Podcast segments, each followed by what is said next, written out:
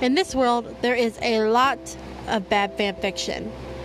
And one teenager, hi, aka hi, Blue, has decided to subject myself to reading them. Sometimes in the most monotone voice I can possibly muster.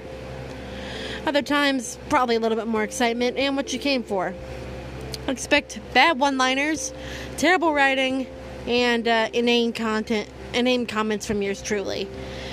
Thank you for listening. Uh, ignore the cats, and sorry about the white noise.